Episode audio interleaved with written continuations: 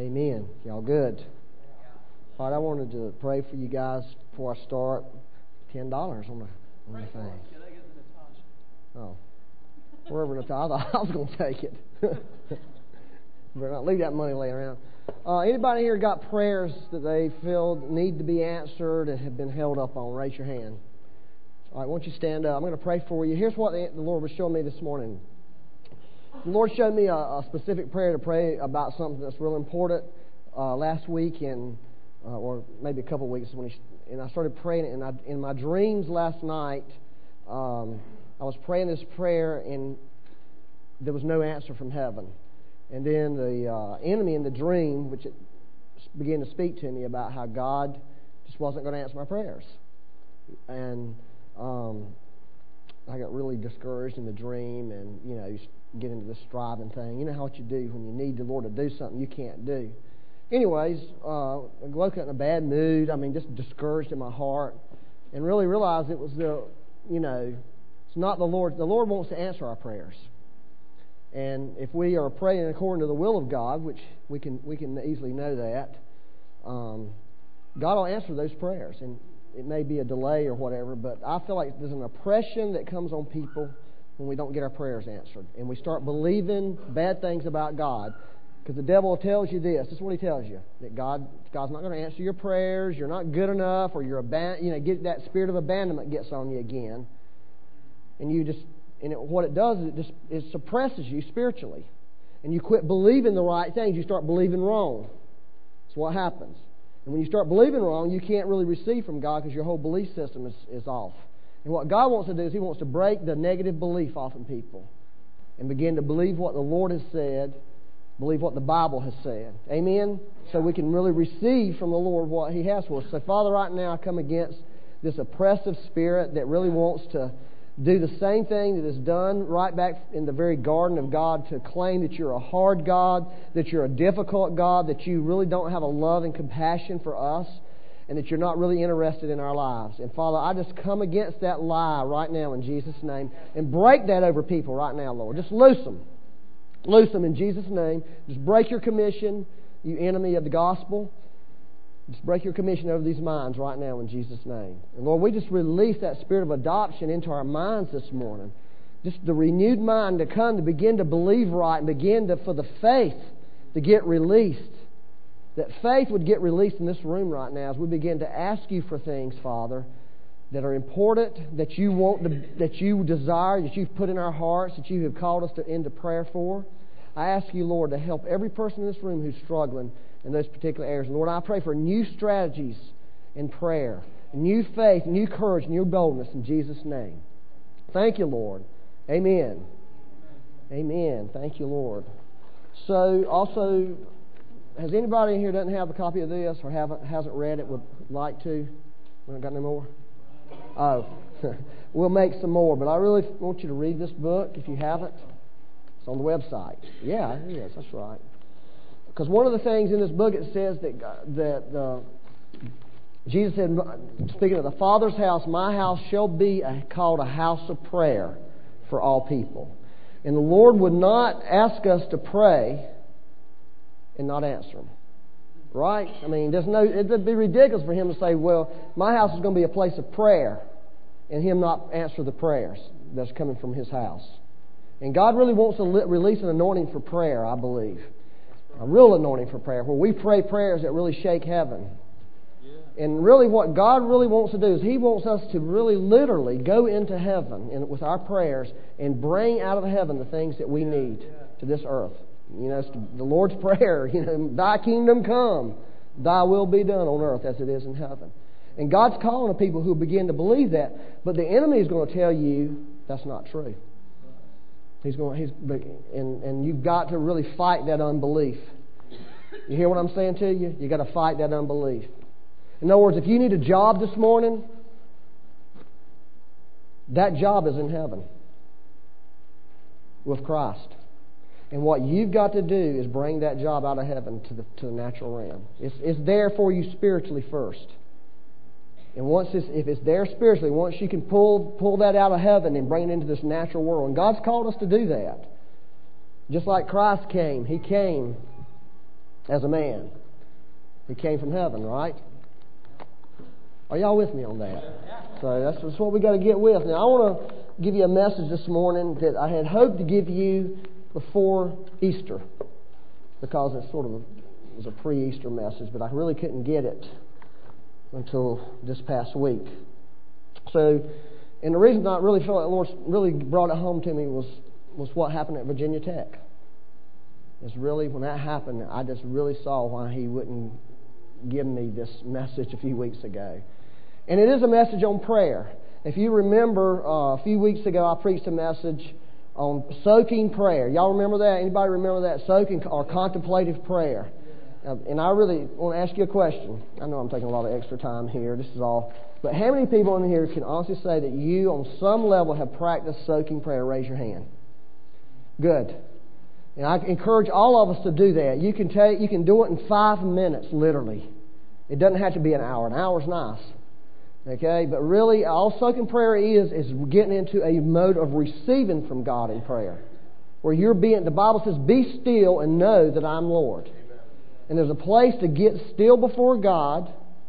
Put just some worship music on, or you don't have to. You know, you may be a person that would distract you, and just lay still, or sit still, or stand still. Be still in the presence of God, and allow the Holy Spirit to begin to wash into you, wash over you, touch your body, begin to touch your mind. And you'll be surprised at what that does for you. It's really remarkable. It really works. It's not a new prayer. It's a it's a prayer that's been practiced since the early days. Jesus was a big, big soaker. The greatest soaker in the Bible, if you remember, was Mary of Bethany. She was always soaking at Jesus' feet. It's, it's powerful. So, but at the time I wanted to do another message, uh, second part of that message was the watching part, because watching and praying go together. Are y'all good? Yeah. You know, preachers get to thinking what they got to say is real important sometimes. I've concluded that it's not that important. Really, it's what the Holy Spirit says that's important. So if we could get a message that lasted thirty minutes, if thirty-eight seconds of that message was from the Holy Spirit, you got what you needed. So, Lord, I pray for thirty-eight seconds that's straight from the throne. That way, you're not important. You know?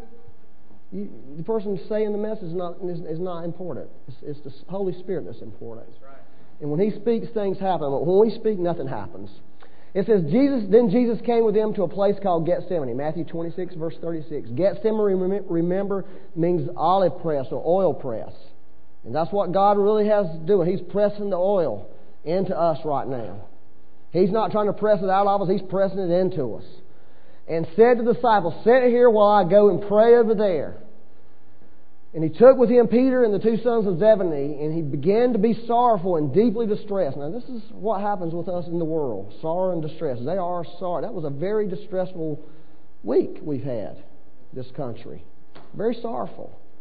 And so, uh, then He said to them, "My soul is exceedingly sorrowful, even unto death. Stay here and watch with me." Everybody say, "Watch." Stay here and watch with me. See, the Lord is a watcher. And he's, there's a calling on us to watch and pray with Jesus. You know, and I'll tell you this. I want to tell you this this morning. We, mm, I just want you to get this. We are responsible for our nation. We are responsible to pray and watch over our nation. And God's looking for a church, a people of God who will take this seriously for our country. Because our country is going down without us. It really is. We're the salt and light.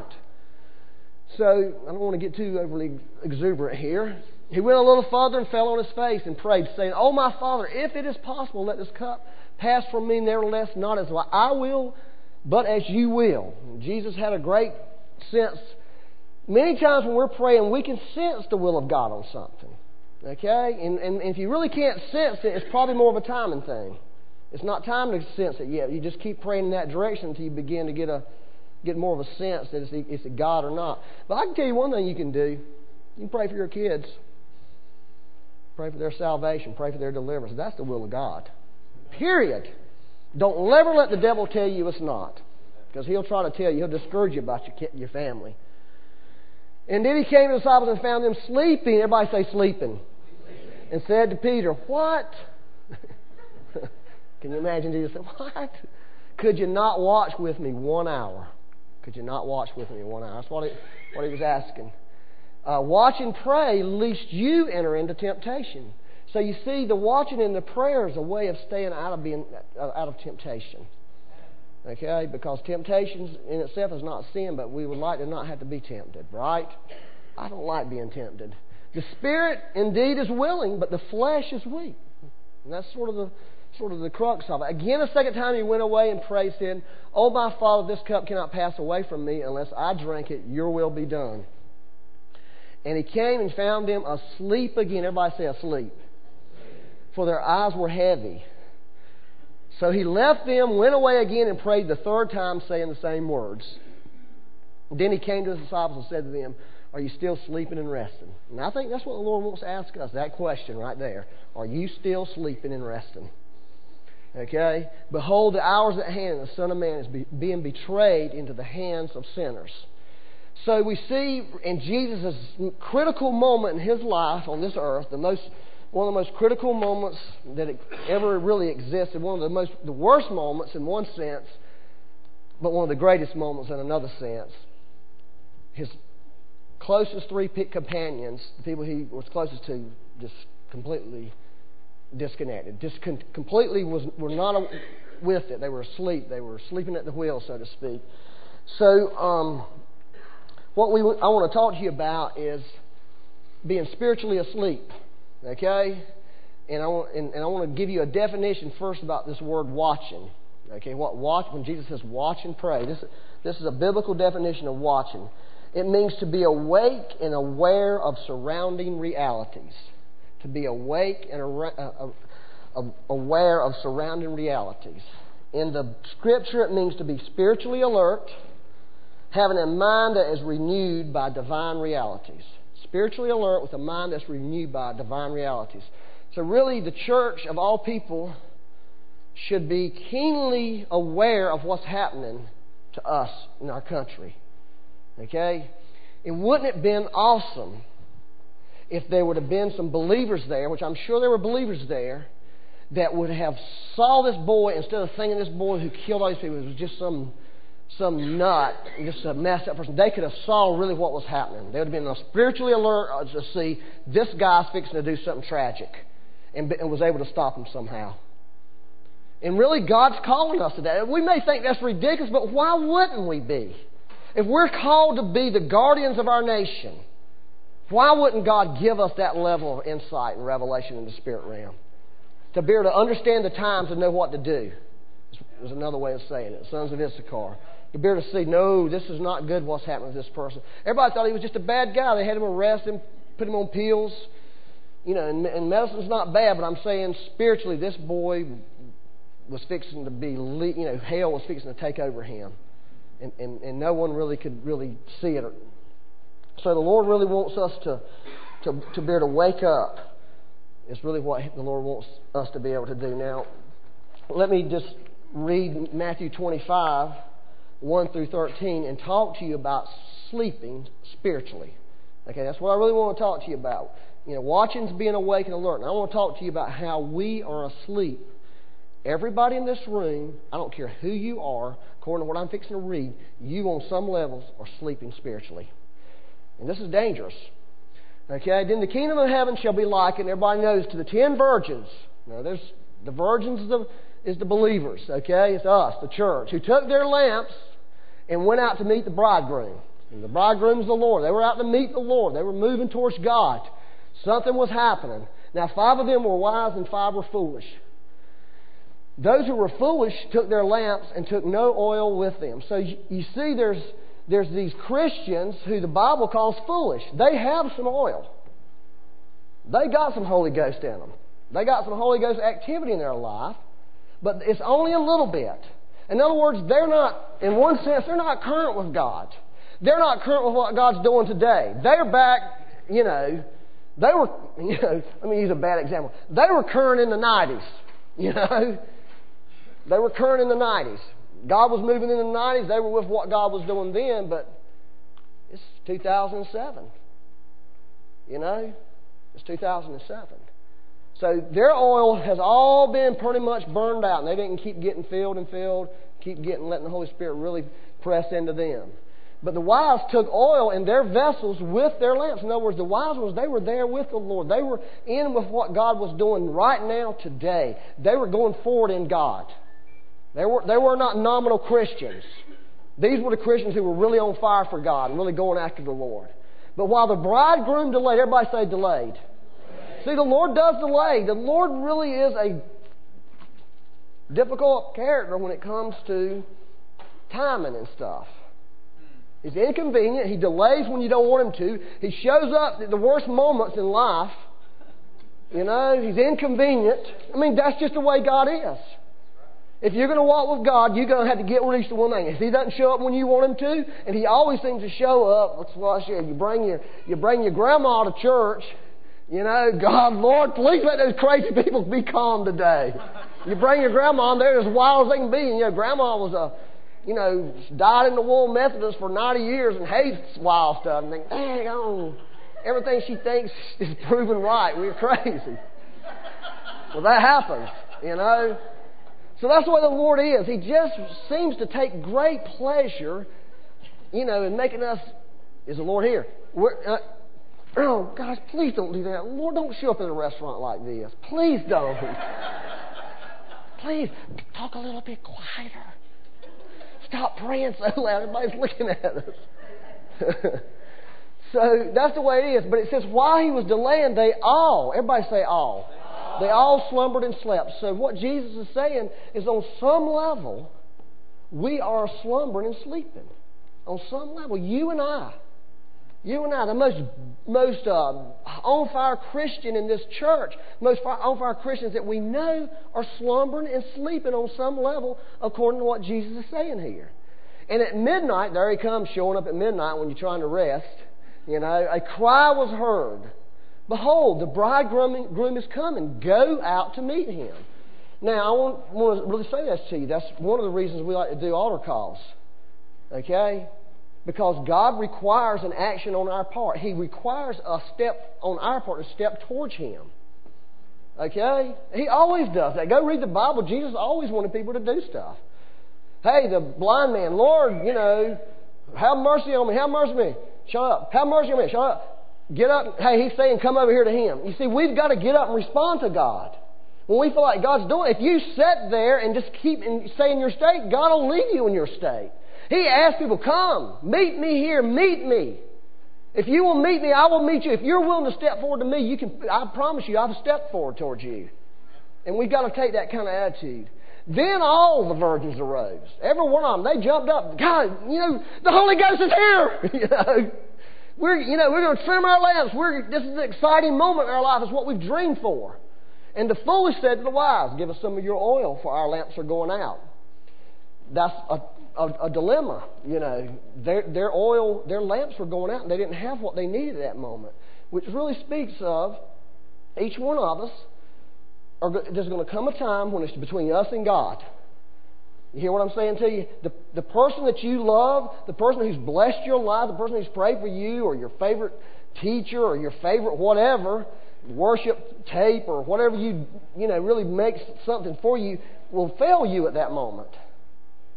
They're, they're every, let me just say this. Everything and everybody is going to fail you. The Lord's designed it that way, where we can't give each other what we need. Then it's going to be between you and you and Jesus. And that's what he's called us all to right now. That's how you get oil. Between you and the Lord. You get it from him. He gives it. And right now he's using other people in your life, but there'll come a day when those other people are going to say, I can't help you right now. Hey, he's calling me. I've got to go. I've got to do what he's telling me to do right now. And what he's telling me to do right now doesn't include you, helping you. You're going to have to do it. You and God are going to have to do that. So it's best to get that right now. Get that worked out right now. Does that sound hard and mean? It's not. I'm just telling you what the Bible says. But the wise answered and said, no, least there should not be enough for us and you, but go rather to those who sell and buy for yourselves. And while they went to buy, the bridegroom came. And those who were ready went in with him to the wedding, and the door was shut. And, you know, that's hard, kind of hard sounding right there. The door was shut. You know, I don't want to, I don't like being on the outside looking in. Nobody does. You know, nobody wants to be on the outside looking. It's uncomfortable.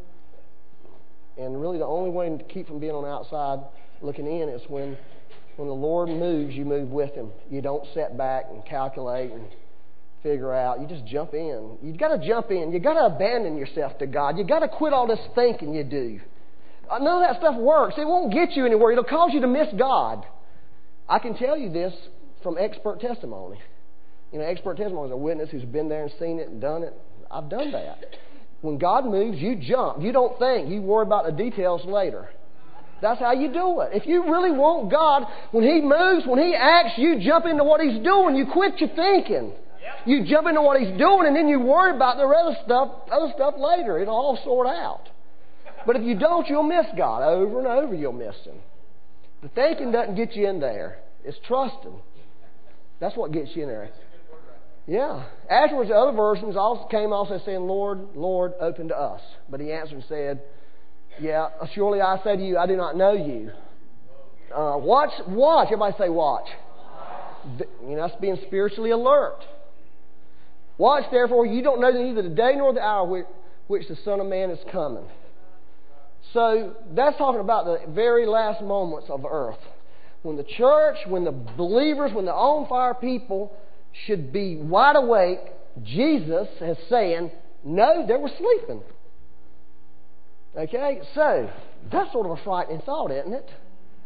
It's a frightening thought to think that you and I, in this room right now, on some level, are asleep spiritually.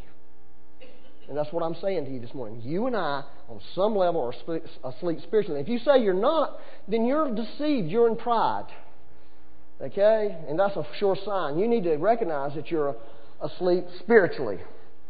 Um, so, well, I read this thing by Kendall, R T, about natural sleep that just really brought it home. That's when he talked about three things.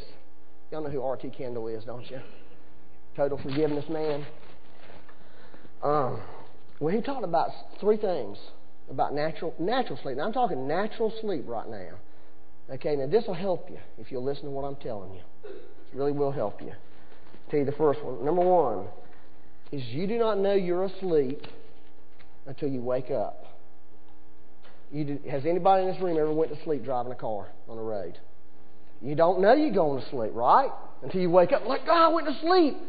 And you see, there's people. You're see, that's what I'm saying about this sleep thing. It's why it's so deceptive and tricky. You, you can, I can say you're asleep, and you can say, no, I'm not, but you are. You're asleep. You don't know it because you are asleep. You hear what I'm saying to you? You don't know you're asleep because you are asleep. When the Lord first started moving, and I sort of confronted certain people in the room about it, I had some people say this, but there's nothing wrong with me. That's what they said. There's nothing wrong with me. What do you mean there's something wrong with me? And I would try to convince them, yes, there is something wrong with you.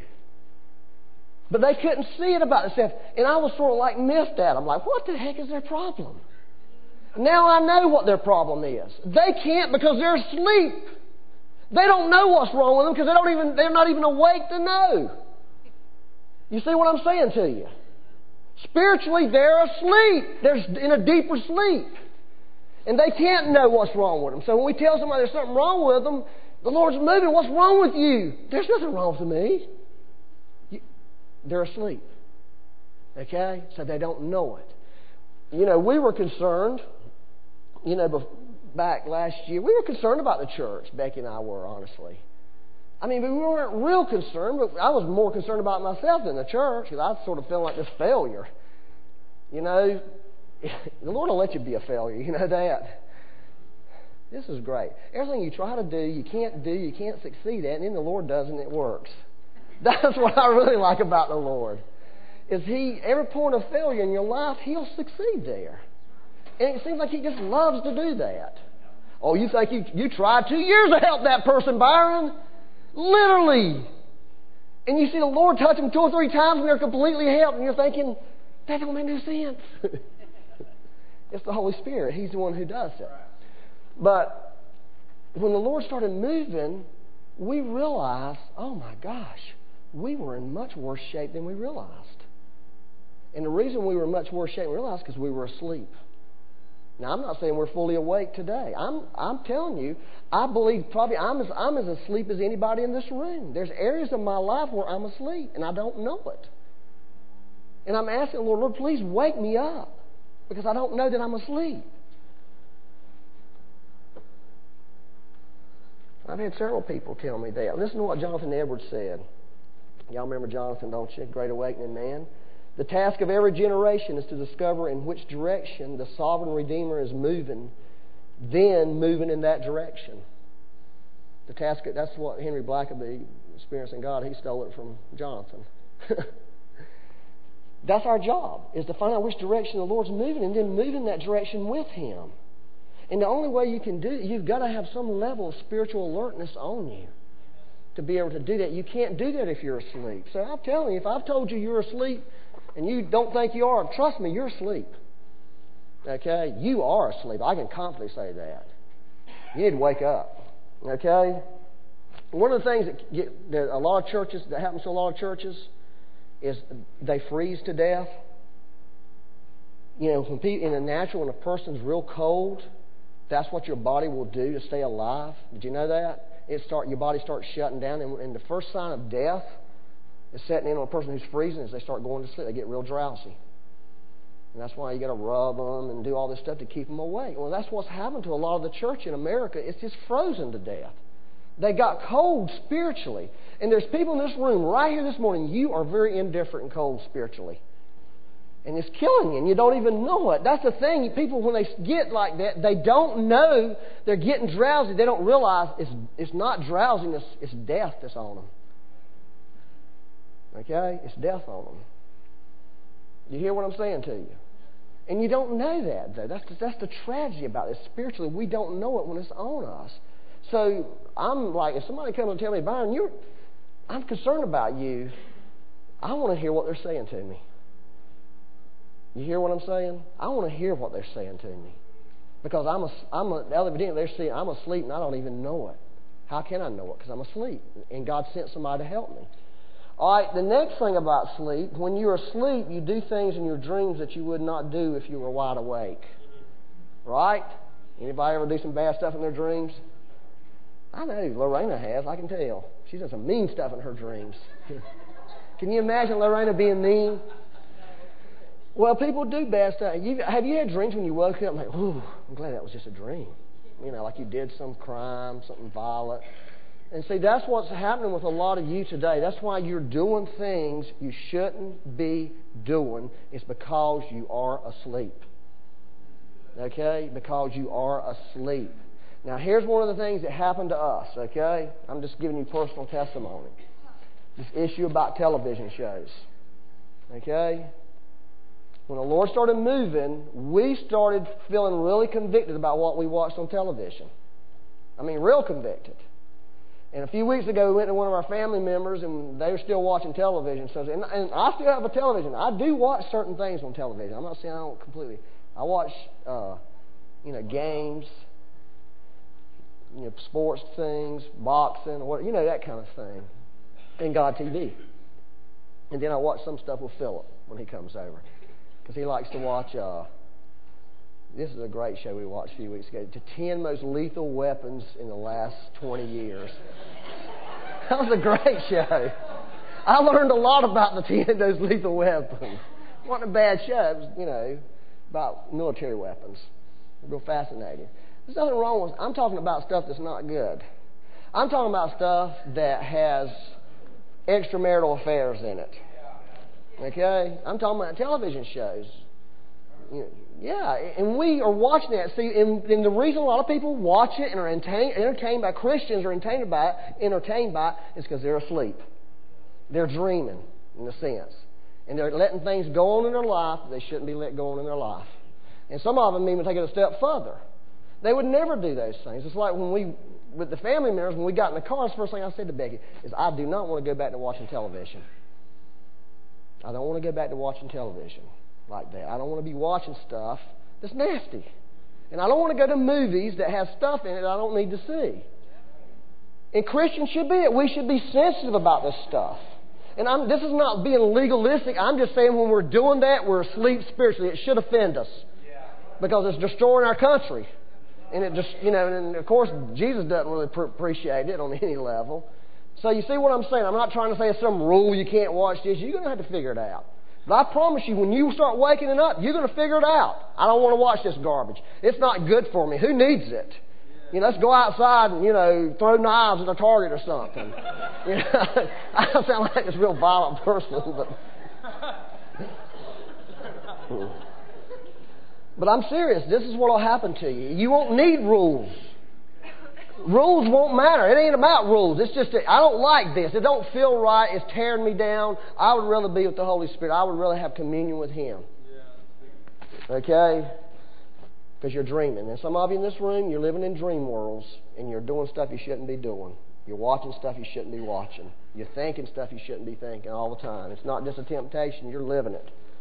And God wants to wake you up and get you out of that world. All right, the third thing is, this is a good one for, for certain ones of you, is when we are asleep, we hate the sound of an alarm clock. Right? How many people in this room love the sound of an alarm clock? I mean, just love to hear that thing beeping in your ear in the morning, right? No, you don't love that sound. You hate that sound. Therefore, you hate it when you come to church and you hear messages about God is saying, get in the river, get touched, because that's the alarm clock going off to you. And you, you despise it. Now, that's the truth. God's calling forth the nation. He said, wake up, nation.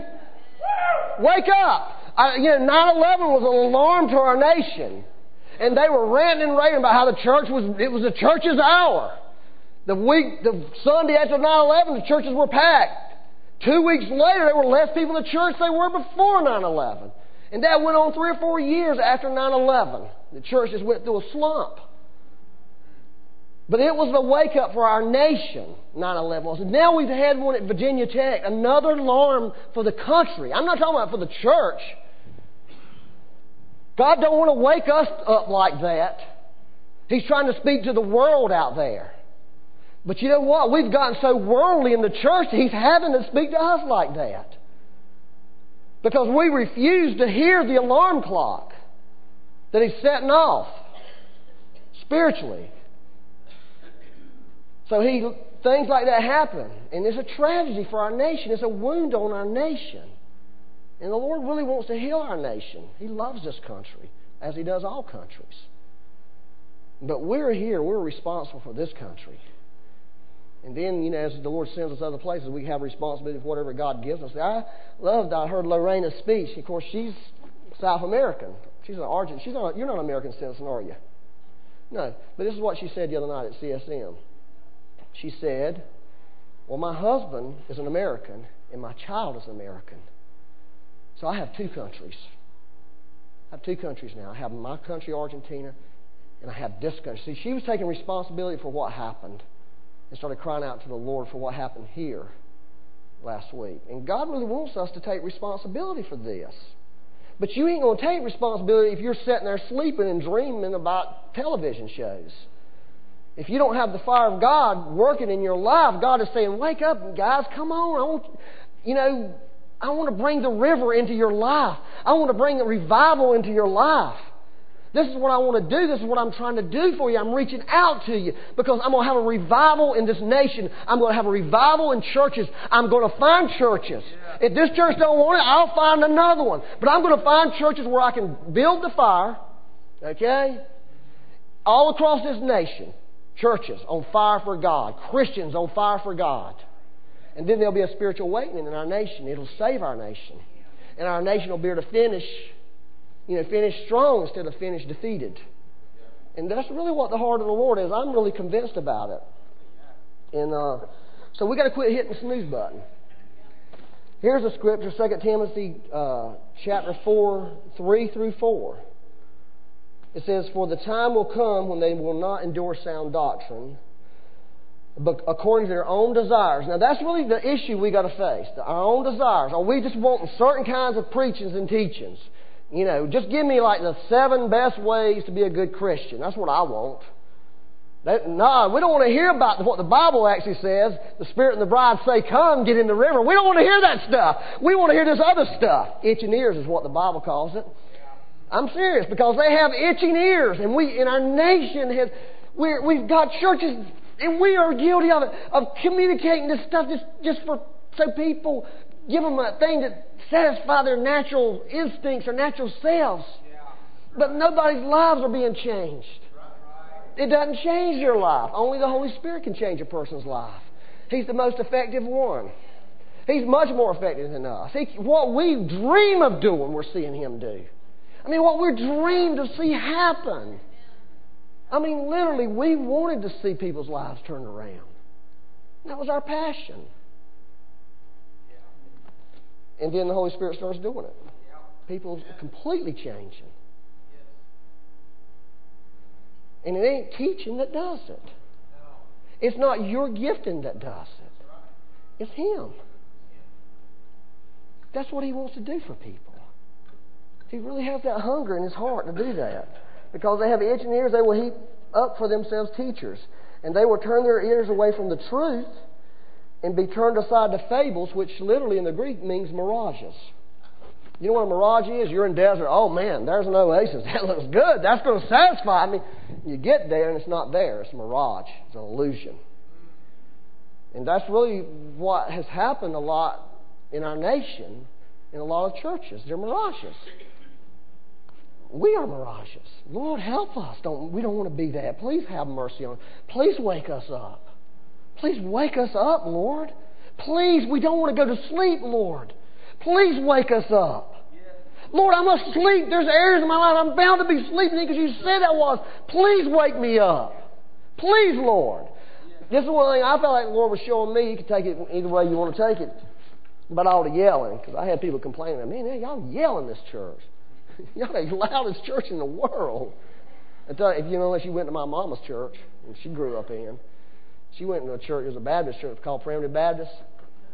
And you could be out in the parking lot on the other side of the road over and hear them. they were they were foot washing Baptists. And they screamed from the time they walked in the door to the time they left. So she come to our church, she didn't think anything about it. Yelling and carrying on. You know what? She, oh, y'all just got rambunctious in there. She was happy with it. But I understand what people say about the yelling, because I'm not a yelling kind of guy. Not normally, actually. I'm not. Somebody... Actually, I'm a pretty quiet guy around the house, okay? Just, but anyways, isn't that right? I yell when I got mad every once in a while. Anyways, when the yelling started here, I didn't care for it. I thought, man, what in the world? In fact, one person yelled at somebody, I said, I'm going to have to talk to him. I'm not going to put up with that yelling in church. I, said, I actually said that until the person who yelled into their stomach was completely liberated in a moment's time. And now this whole person's fa- whole family's been liberated.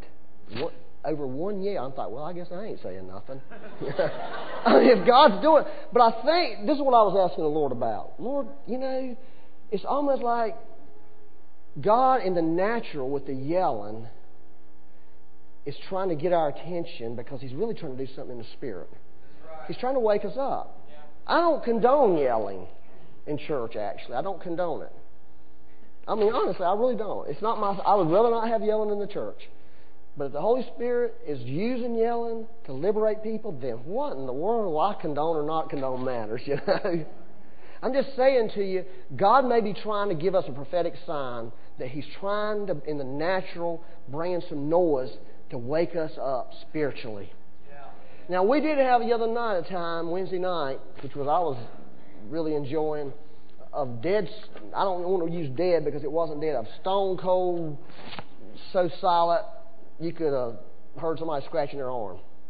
And it was one of them Holy Spirit silences. And it was powerful. It was good. God is in the silence. Be still and know that I'm God. But He's also in the loudness. Shout, you know, we sang a song for years, shout to the Lord, and then people start doing it, everybody's mad. It's crazy. Human beings are just crazy. Yeah. The biggest number one song in it, was, it is. Anywhere. Anywhere. Shout to the Lord. Shout to the Lord. We start shouting and everybody's mad. I mean, you don't, you can't make people happy. I mean, we're going to offend. I mean, I get offended by stuff. I mean, constantly. God, and that's the way He is. He offends us. He really offends us. But we have to forget our own personal offense. I'm, what I'm looking for is, what's He doing? And what if he if it happens to be what he's doing offends me, well, I'm just going to have to get over it because I like the results. You hear what I'm saying to you? Yeah. But know this, in the last days, perilous times will come. Um, this is one testimony. I know I'm just dragging this on, but I want to tell you, this has really blessed me Friday night at the S O S meeting. I was sitting there watching all the different people come in, you know. And not everybody, but the majority of people from our church came in. They were the happiest people in the room. They came in exuberant. They came in, you could tell these people, these were hungry people. If I would have known you, I'd have thought, these are some hungry people. I need to find out what's going on with these people. Because the Bible says, taste and see that the Lord is good. Once you taste Him, you want more of Him. You're not satisfied with just one a one-shot deal. Like, you know, let's go up and have one shot and move on with our life. No, I want more, Lord. I'm not. And so people come in the door hungry. They come in the door excited. They come in. They didn't come in like we're in the normal meeting mode, you know. They came in there looking for God. It was awesome. And that, to me, doesn't say a good thing. It doesn't say nothing about me. It doesn't say nothing about this church. It says something about Him. About what He's doing. That's what you look for. These people are hungry. My goodness, that's wonderful. God's done something. God's done something. We need to rejoice in that. And we need to go one step further. We need to get more, Lord. We need more of it. We ain't got enough. This is, and this is what Paul said in Romans thirteen, eleven through twelve. And do this, knowing the time, that now it is high time to awake out of sleep. You got that? For now our salvation is nearer than when we first believed. The night is far spent. The day is at hand. Therefore, let us cast off the works of darkness and let us put on the armor of light. Let's do that. Let's do that. Let's cast off that. Let's say, Lord, bring a great awakening, so to speak, to river life. And when we got good, everybody, we got everybody here as wake as we're going to get them. Let's take it out. Let's take it out. If those guys just go down there to do a hike in South America, I will beat them senseless. Go down there and take your hike, but on the hike, throw some of God out on those people. Take something with you. Please take God with you. Please do that. And, and spew Him out over all those people who need Him, because that's really the only thing that's going to change them. God's not interested in having good preachers, good prayers, good anything. What God's interested in is people who are yielded to His Spirit, who's willing to allow the Holy Spirit to, for them to get into the Spirit and the Spirit to get into them and it flow out of them. That's really all He wants. If He's got you like that, then you can turn the world upside down. God wants to bring a revival to the church. God wants to bring a, re- a great awakening to our to our nation. Or our nation will just sink lower and lower and lower. And one day we'll pull up to the church door and we'll see a guy out there with a daggone shotgun. Guards like you do in other countries right now. Having to guard us with guns to keep, kill the people that's going to try to come in and, you know, get us. Because I saw that. I saw that. I had a dream and I saw I was in a church that was taken over by a gang. And they had us trapped and we couldn't get out. That's what the enemy has for the church in America. And when I was sitting there, I was thinking, it's too late, we can't get out. They're going to rape the women and they're going to get, beat all the men up and get all their money. That's what I thought. And there's nothing we can do because they got guns and we don't, and they, you know, we're a helpless bunch. And then I heard Bob Jones speak a couple of weeks later about it, you know, anarchy in the streets of America. That spirit of Rwanda, that people went to bed one night, neighbors in Rwanda. They were neighbors. They were friends with each other. Next morning, they woke up and went to war with each other. And this is what they, some of the, te- the uh, uh, testimonies that came out of that is some neighbors who literally killed their neighbors, coated with their neighbor's blood, literally could not remember why they did it, could not explain why they had killed their neighbor. And it was a spirit that got on these people. And Bob was saying that same spirit wants to come to America and destroy this country. But we have an answer for that spirit. It's called the fire of the Holy Spirit. Yeah. If the church get on fire, there ain't no spirit that's going to come in and do that. It will burn them things away. Them things don't get around the fire because they get, it burns them up. That's why we need revival. Isn't that right? Nothing less. Yeah, nothing less. So,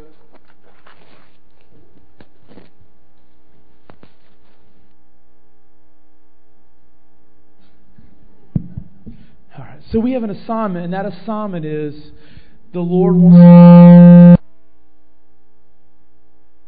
There's the alarm. All right. There's the alarm. Wake up. That assignment is the Lord told us that He wants to create a place of His habitation in Mooresville, North Carolina. We're not being prideful or presumptuous about that. It's not that we're the only place, but He's given us as a body an assignment.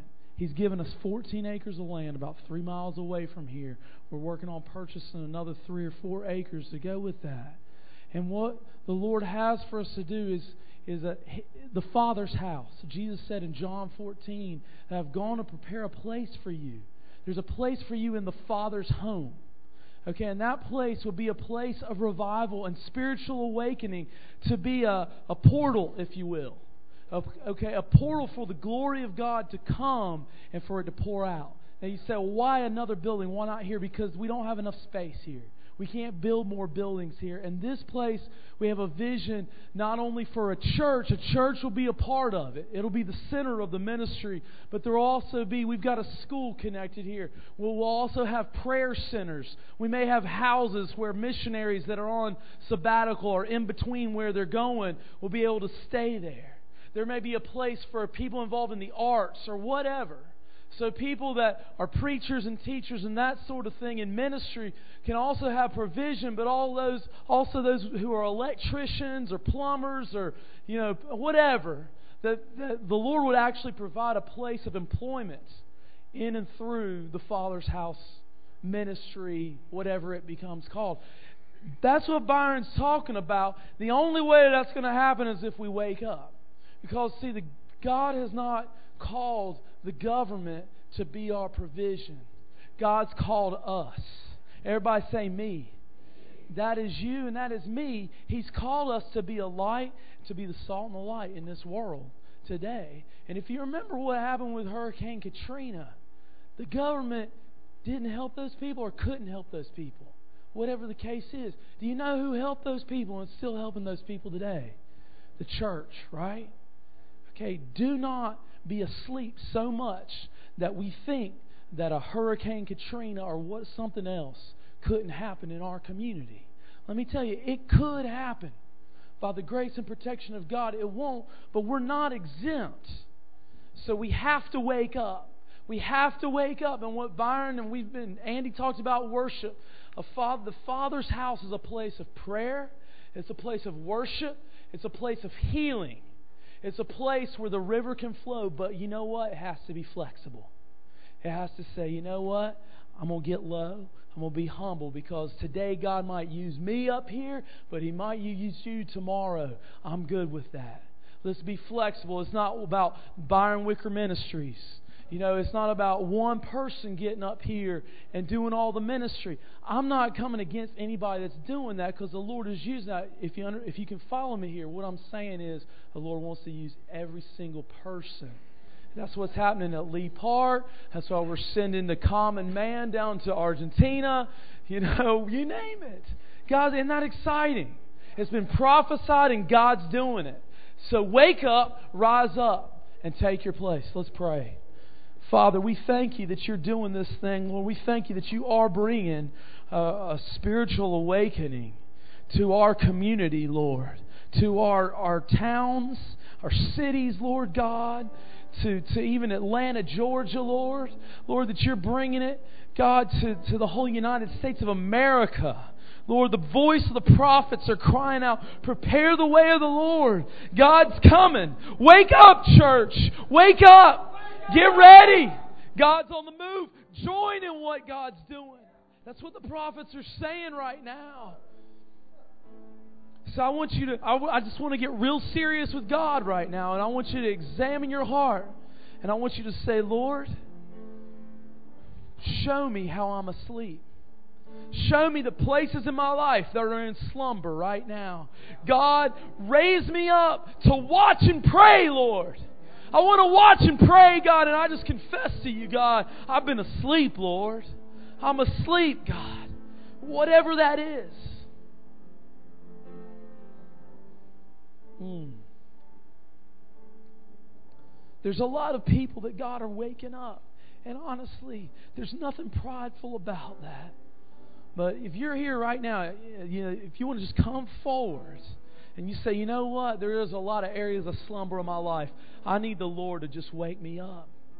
If you just come humbly up here, we just want to believe God with you. Because like Byron said, he's talking about himself. I'm talking about me. We all need to be woken up. So coming up here is not like putting yourself down. It's just saying, Lord, I want to be a part of what you're doing. So I just invite you to come up now, right now, and receive. Receive. Let the Lord just touch you. And I want to say this. If you are physically sick or oppressed at all in here this morning, I want you to come right over here where this screen is. And I'm going to be over there and a couple other people over there to pray for physical healing. This is a part of what God's doing. God is healing people, setting you free from illnesses. Amen.